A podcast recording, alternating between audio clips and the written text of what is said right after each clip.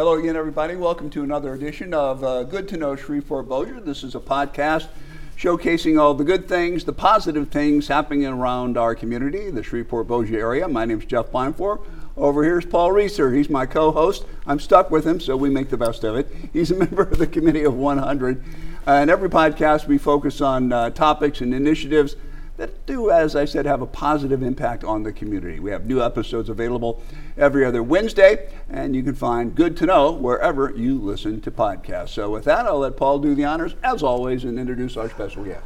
Well, thank you, Jeff. An honor, as always. But of course. Before I do the introduction, I got to ask you a question. Do you know where the headquarters for the American Rose Society is? I'm just going to take a shot. Shreveport. How about that? It's not just the Shreveport Rose Center, it's the American Rose Center right here in Shreveport. And they bring so much commerce and so much interesting things to the area. They're doing millions of dollars worth of renovations.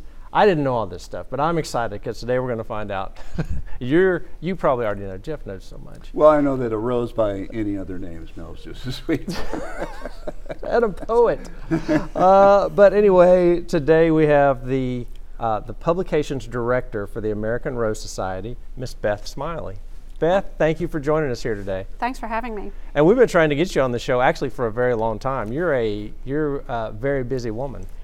We're pretty busy out there. There's lots of things going on. So tell us what's going on. Well, where do I start? I'll just go ahead and say, because everybody's expecting it, is that we are ramping up for Christmas in Roseland. Sure. And Christmas in Roseland is celebrating 40 years in the community this year. Well, before we talk more about Christmas, which is going to be a highlight, obviously, you mentioned millions in renovations. So what's that all about? What's going on? We just finished a little over 5-year renovation of the gardens. It was $2.2 million. Okay. We took out 150 trees so that the roses would get the sunshine that they love. Wow. And then, as I said, and it's debt-free. We raised it, money as we were building it. Nice. It is absolutely stunning. And it is the only garden in America that tells the history of the rose throughout time. So you start with modern day roses, and as you walk through the circles, you go back in time, back to the species roses that started everything. Well, I'm just a dummy, so the history there, to me, I guess most people, like me, would think it's a flower, it grows. Right. So what's the history of the rose? Well, you can trace the rose back to China. There were 8 China studs, as they call them, and all the roses come from that.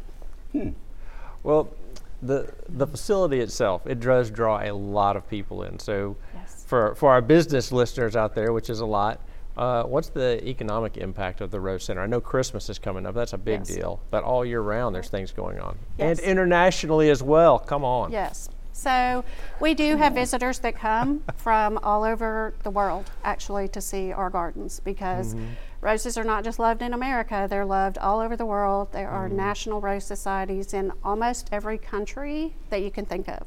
So there is the World Federation of Rose Societies, of which the American Rose Society belongs to.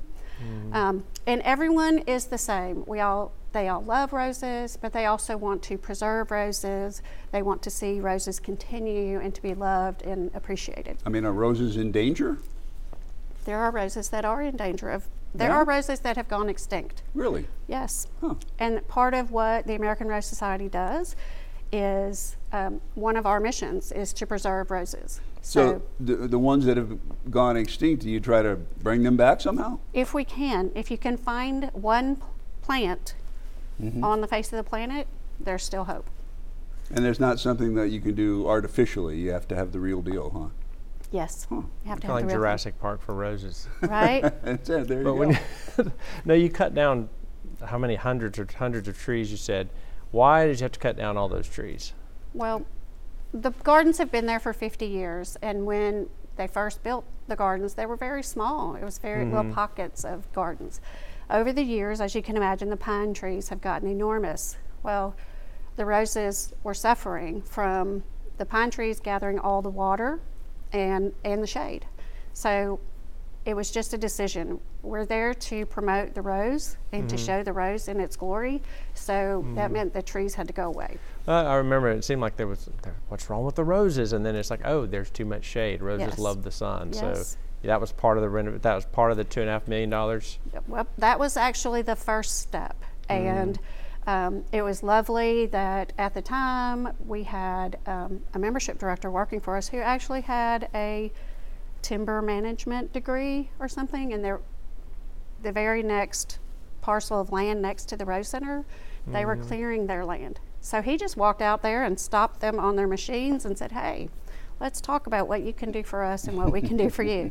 And they were very amenable. They came out, they actually came and cut down a lot of trees for us, and they just took the lumber as payment, which was really great for everyone. Really? All right, so I'm ashamed to admit it, but I've never been to the American Rose Center. So as a newbie, if I'm coming there for the first time, describe the experience. What's it like? Well, what do I see? Right. Well, I want you to come during peak bloom, which is mid-April to mid-May, or this year is probably going to be pretty late, and it's going to be kind of sparse because of the drought. Okay. But when you come in, you are going to see every type of rose. When you come in the gates, there's big, tall rambler roses on big towers. So, and then when you come in, you come through the building, you get a map, you come out. When you start the circles, you start with the modern roses. These are brand new roses to the market, okay? Then as you go through, you're gonna go to 20th century, 19th century roses, and then you're gonna go down into shrubs. And then when you get to the fourth circle, which is enormous, you're gonna get back to those species roses. You're gonna see, like I said, there are 18 classes of roses. Normally people just don't understand that. I don't understand. Whatever the florist is, what you get from the florist, that's a rose. But those are hybrid teas, and they're lovely. They're a little more finicky to grow. Shrubs are much easier to grow.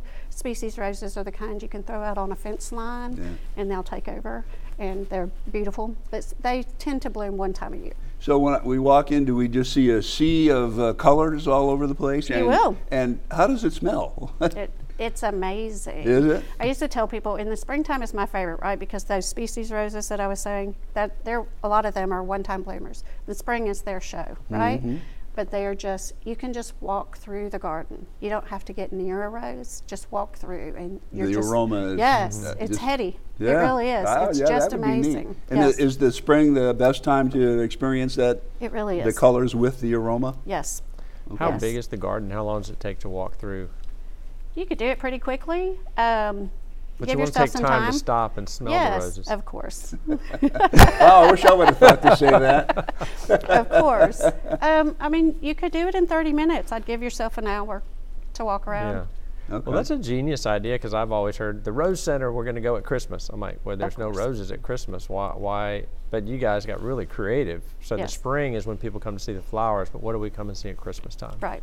So Christmas in Roseland was created by the executive director at the time. Basically, before they had Christmas in Roseland, they had to let the garden staff go because there was no way to pay them. So they created Christmas in Roseland to keep them employed and keep them, I mean, you hate to have all that knowledge walk out the door every year, right? And then hire again. So they switch in September, we start putting up lights. They still take care of the grounds, don't get me wrong, right?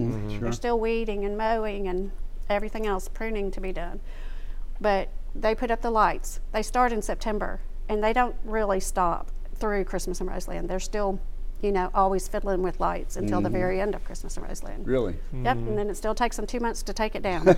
Wow. Yeah. It's a huge show. It's huge. I mean, people just line up. How long is the line, you think, for people to come and drive through? We're addressing that this year. We're actually letting people come in pretty far into the gardens before you actually pay, so we can get people off the road. It's just a dangerous situation. There are a lot of saltwater trucks going up and down Jefferson Page now, and so we want to get people off the road. How much does it cost to go through at Christmas? It's $10 a person, or we have a $30 family pack this year. Per car? Okay. Well, that's a good idea. I think I'm going to do that this Christmas. You should, and come on a Saturday night in December. Every Saturday in December, we're having fireworks. Really? Yes. Wow, you guys are going all out. Well, it's our 40th anniversary, so 4 Saturdays of fireworks. 40th anniversary. Yes. For the Christmas aspect of it. Yes. Is there wassail and eggnog and so forth? There is hot chocolate for sale. There you go. That's better anyway. And you can roast marshmallows on our. We have a marshmallow roasting pit built just for Christmas in Roseland, and you can roast marshmallows. So, do you still see roses while all this other stuff's going on? Yeah, there are still roses there because we have such a moderate climate, roses will bloom through December. Okay. They'll actually bloom if we don't have a hard freeze like we did last year. Yeah. We'll cut roses off in February when we prune. Wow, that's fantastic. Yeah. That seems like a great way to spend a night at Christmas time to me. It's very lovely. I tell people all the time, I've worked there for a very long time, and working at Christmas in Roseland, I normally take pictures of kids with Santa, and it just puts me in the spirit. Sure. It just gets me in the spirit. I mean, you're always looking for something to get out of the house, and especially lights. Right. And if you can combine all those things together, you got a great time. Right, and walking around, and we have people come all the time. They say, my parents brought me here when I was a child, and now I'm bringing my children here. It's a family tradition. Yeah. And if you can get Paul Reiser to come one night, he can be like your special guest and attract nobody. If you ever want the crowds to be extra small, announce I'll be there. So you can actually get out and park and come in. I never had thought to park at Christmas. We just kind of wind our way through, but you can. Oh yeah, that's what we tell people. We're not really a drive-through. We're really a park and walk through and experience it. Mm-hmm. Okay. Many of our new lights, anything we put in the last 3 or 4 years, all dance to music, so there's always music playing. Neat. I like that. Does it go on your radio? Do you tune it in? No, it's just loud. It's out there? It's just loud. It's just loud. Like you. Yeah. But we also have choirs come and perform, and dance groups and perform and stuff. So, yeah, it's fun. We really try to have something for everyone out there. I'm definitely going to go this time. You've talked me into it. Please come. I'll do it. But you're going to have to be there to give me a special tour. Well, just come in where Santa is, and I'll probably be there taking pictures. Okay, that sounds good. That's right. I have gone in. My children took pictures on Santa's lap. There you go. I may or may not have as well. I was going to ask, I'm a very festive guy, Jeff. I'm getting the message. Oh. So the rose preservation is a big aspect of it. I want to talk about kind of like the scientific benefits that you contribute to the International Rose Society as a whole. So what are some of the things that people don't know about the Rose Center that you do out there to actually help out roses around the world? Right. So one thing the American Rose Society does is through research is one of the ways we help preserve roses. Mm-hmm. So we fund research. We have a trust that is just used to give funds to different universities that are having research projects go on. Mm-hmm. Texas A&M has an endowed rose chair. They're doing a lot on rosette disease, which is it's a big problem around the country. So this is a mite that gets on roses and absolutely destroys them. And once you have it in your garden, you really have to dig up your roses. But we've learned a lot in the last 5 years on it. And it used to be you have to dig them up, you have to put them in a plastic bag, you have to take them, you have to burn it. And you can't, at first it was you couldn't plant roses in that hole again for 3 years. Ooh, wow. Well, you can imagine gardens were like, wait a minute. Yeah. Now we know you can just go ahead and plant your rose back because chances are when you dug your rose up, the mite went with it.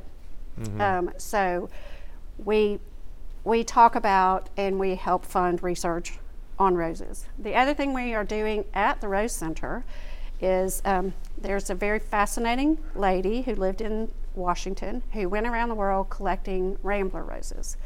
Wait, what kind? Rambler roses. Okay, we actually published her book. Pull that up. Okay, I don't know. Ramblers. Yeah, I can see it. Can you see it? Yeah. So her name was. What does that mean, rambler roses? So these are roses that ramble. They have very long. They're not. Arms. They're not. Oh. They're not a hybrid tea, right? They're not this one long stem with one rose on the end. I thought it might have meant like they would get up and go. No, not get up, but like maybe propagate all around the world or something like that. Well, I mean, you probably could do that more easily with some of these, but this is more to their physical being, right? They ramble. Okay, gotcha. You can plant it. They spread. And take space. They need space. So she collected roses all around the world, and she had them all on her property in Washington. Okay. And many of these ramblers might not exist on the planet any longer had she not collected them. Wow, that's impressive. So years ago, some people found out about her collection and started talking about it. Mm-hmm. And some people in Texas kind of took charge, and they recreated her collection in the city, Chambersville, I believe, Texas. Well, it was on a tree farm, and the tree farm was sold last year. Mm. So now they needed a home for the ramblers. Okay. So we have them. Oh, nice. So we are propagating them, and we are then going to get them to nurseries around the country so that people around the country can start to plant these ramblers so they won't disappear any longer. It won't be up to us just to have them here at the American Rose Center. Nice. We're going to try to get them out into the country and let everybody else grow and appreciate them. Yeah, that's impressive. So you don't just run your center, you help them spread them all around the country. Yes. Well, and there's some kind of competition, people when they're creating new varieties of roses. How does that work? Yeah, so we are now a designated international rose trial. So this started about 3 or 4 years ago, and what it is hybridizers, people who create new roses, send us their roses to be tested for a 2-year span. And during that time, local people as well as sometimes national people will come in and judge the roses. And then at 2 years later, they determine who the winners are. And next April, we're going to announce the next set of winners. Okay. So that makes news across the world. These roses will make news across the world. That is fascinating. There's a lot of rose enthusiasts, I'm assuming, around the world. Yes. Besides Jeff. Yes. I love roses. So does my wife. They cost a lot. But, well, by the way, why do roses cost so much? Well, florist roses, that's a whole... It's a different world. Yeah. So florist roses are over here and garden roses are over here. Okay, well, sorry, but I want to know. No, this is good. So florist roses, for the most part, come from perfect growing conditions in South America. Okay. And they're grown in houses, and they're also imported into the United States, and that's why they cost so much. Gotcha. Mm. So if you plant a rose next February, you can have roses all year long. You can give your wife roses all year. And it will cost me way less. Yes. So... Is it a challenge to grow roses in Louisiana? We have a pretty challenging climate. Just our humidity is a factor. Mm-hmm. Our rain is normally a factor. This year, the lack of rain. Yeah. Humidity and our rain causes black spot, which will make all the leaves fall off your rose if you don't do something about it. But if a rose can stand it here, in a cooler climate, it's going to do very well. What's the most popular kind of rose? Is there one you can say? It used to be the hybrid tea, actually, because people wanted the roses that look like what you get from a florist. Mm. But these days, people tend to go towards a shrub. It gives you more blooms, and they're a little easier to take care of. A shrub rose. A shrub rose. There's lots of different kinds. Actually, never heard of that. There are different kinds of shrub roses, but there's one that stands out, and it's an English breeder. His name is David Austin Roses. Mm-hmm. It's 5 generations of this family have been breeding roses, and his roses are all, they're the old-fashioned looking roses. They have tons and tons of petals, but he really focuses on scent. So a lot of his roses are very, very aromatic and just lovely. Sounds great. Yeah. Yeah. So with roses being all over America, and like I say, it's a little bit of a challenge here. How in the world did we end up becoming the headquarters for the National Rose Society? It's a good story, actually. So we started in D.C., we moved to Pennsylvania for a while, where the father of the American Rose Society kind of started. He had a home there called Breeze Hill. J. Horace McFarland, if you ever have a minute, look him up. He's probably the most famous man you've never heard of. J. Horace McFarland. J. Horace. Horace. McFarland. H-O-R-S-T. Come on, get with it. No, Horace. Oh, Horace. I should get with it. Come on, Jeff. Anyway, never with it. He's the father of the American Rose Society, and he also worked for the national parks, like establishing the national park system and things. He's a brilliant man. Anyway, then we moved to Columbus, Ohio for 20 years at the Park of Roses, and then they wanted their building back. So the American Rose Society said, well, we need a new home.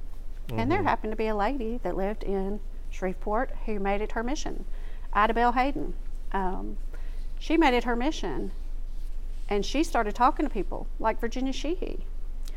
And the two of them got together. She gets things done. They get things done. Yeah. So Virginia Sheehy sent her mother's plane to Ohio, picked up some people, brought them down here, and looked at the land that was proposed to be given to us. And the Thigpen Harrell families gave us the land when our board said, yes, we want to move here. Nice. So here we've been for 50 years. Thanks to Ida Bell Hayden and Virginia Sheehy. You've been there for 30. And I've been there for 30. Wow, yes. You've seen most of it. I've seen a lot of it, yes. So for people that haven't been there, when or where do you go? How do you get there from here? From anywhere? I-20, exit 5, take a right. There are signs. Take a left on Jefferson Page Road, go a mile and a half, and we're on the right. You can't miss us. There's a gigantic stone out front now. Channel 3 was very nice to us a number of years ago. The bridge next on 80 was closed. It was being rebuilt. And truckers would turn on Jefferson Page Road thinking that that was a way back to the interstate. And evidently, all we can assume is that a truck tried to turn around in our entry and it knocked our wooden sign over. So we said, you know what, we're going to fix that. And we put a 6 or 7 foot tall rock out front and put our sign on it. So nobody's going to knock that over. I was going to say, that sounds like a safe sign. Yeah, no one's going to knock that over. I would imagine at Christmas time, it's families, lots of families coming out. Yes. And then during the rest of the year in the spring, who's your customer? Who normally is We have a lot of families. They come out. I mean, we encourage people. Every week, or do they just come once a year for their pilgrimage? Or? Right, mostly on the weekends. I would think once or twice. We do have some school groups that come out and do field trips. We have a lovely scavenger hunt for them. They can look for certain things, certain kinds of bugs, and we have a dog print in the cement that they have to find. And, so you've been there. I'm glad my mom gave me a lot of encouragement when I was young, because Jeff Jeff's hammering at that. He tests my self-confidence. Yeah. But so it's mostly families, but we like to tell them, bring a picnic, and come and stay and enjoy. So they can stay for a while. Oh, absolutely. Yeah, stay all day. Does it cost, is there an admission fee during the year? There is. $5 a person or $10 a family. Okay. So, I mean, that's a bargain. It's very affordable. Very affordable.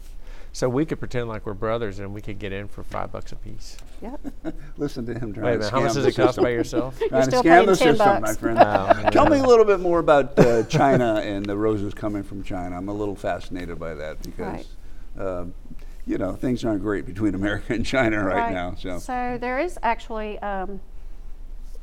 we have numerous people that go to China just to see their roses because of the history of that. And China actually has a very big rose participation. There are lots of people there that do it. I mean, I guess you just have to want to go there and figure in. Yeah. Well, there's lots of people there, period. Right. So. And actually, the Japan Rose Society is large and has a lot of people involved in it. They have hybridizers there as well who... Is there a lot of back and forth talking between American rose enthusiasts and the people in China and Japan about what's the next step? How do we make better roses? Or right. I'm sure that the hybridizers talk to one another. I'm sure they have their own association, the Hybridizers Association, and they talk to one another. I'm sure there's a lot of talk within the World Federation of Rose Societies.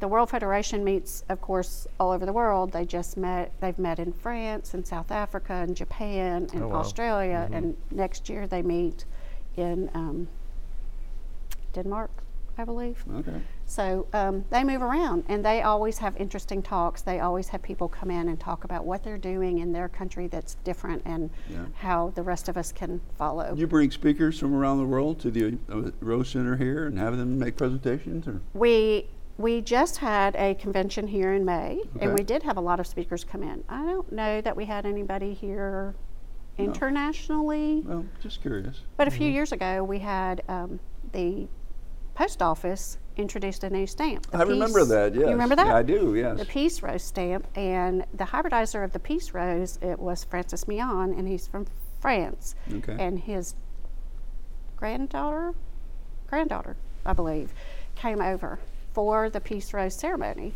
And we have a picture of Francis Mion on the wall because he was so important to rose hybridizing. And I have a picture of her father looking at that picture, and then I got a picture of her looking at her father's picture, looking at her grandfather's. So it never stops. It never stops. It's infinite. So, but it was just a very interesting family portrait. Yeah, I do remember the stamp. I do remember. Yeah. It's a big deal. That's cool. Yeah, to be on the stamp is a big deal. Yeah. I don't think even Jeff's been on a stamp. No, not yet. I'd have to have requests. So they're going to stamp me out is what they're going to do. Well, are there a lot of members of the society? Are there people that come out to the meetings and so forth? Right. And local people that are interested just in roses think, oh, man, I should get into this society business. Right. Well, there is a Shreveport-Bossier Rose Society, and it meets once a month out at the Rose Center. You can look on our website, rose.org, and they'll tell you all about it. But yes, the American Rose Society has members, and over 200 came last May to the Rose Center. A lot of them had never been here, but they wanted to come and see the renovations, so they said, okay, this is it, let's go. We've also had, because our presidents have all started to get really involved with Christmas in Roseland and come, we've had our president that lived in New York come. Our president now lives in Wisconsin. She's been here a number of times. She's coming this year. She's bringing her husband, and they're staying for a weekend and working at Christmas in Roseland. Working, holy cow, nice. So we've had people come from Seattle, Washington, just to come and see Christmas in Roseland. They've been to see the roses in the spring, but they came back to see Christmas in Roseland. That's great. As well. I mean, you got to get more people out there. And, is this kind of like a hidden gem? It's not hidden, but it's you got to get more interest generated. Right. Tell me how to do that. Well, I would say get on one of the advertising most popular podcasts in the area. Yes. I'll get you the number of those people because it's not us. This is our marketing plan. Yeah. No, I feel, I guess, a little ashamed that I've never been out there. I've certainly heard of it a lot, but. For the 30 years I've worked there, people say, "Oh, I come out there every year at Christmas in Roseland." What do you do during the rest of the year? Well. So. I read comic books, but that's in a whole nother thing. I tell people, bring your mom for Mother's Day, or bring your daughter, or bring your wife, and just walk around for Mother's Day. Perfect for Mother's Day. Yes, it's perfect. Come out and just walk and enjoy the gardens. Do you do specials, like luncheons or something like that on Mother's Day? We have in the past. Yeah. Next year's our 50th anniversary, so who knows what we're going to dream up. Right. We're going to have a lot of different special things going on next year. I think that's great. Sounds like you're being innovative. We're just about out of time. You mentioned your website, rose.org. Pretty hard to remember. Rose.org, the simplest website we've ever had on the show. Right, yeah. Or christmasinroseland.org, and either one will get you to us. Excellent. Well, we appreciate you being with us here today. Absolutely. Thanks for having me. Yeah, we learned all kinds of stuff. I certainly did about one of the, I guess, the great attractions in the area that I'm going to go take advantage of now. Please do. All right, thanks very much. That's going to do it for this edition of Good to Know Shreveport-Bossier. Hope you learned a lot. I know I certainly did. Check us out wherever you get your podcasts. So see you again next time.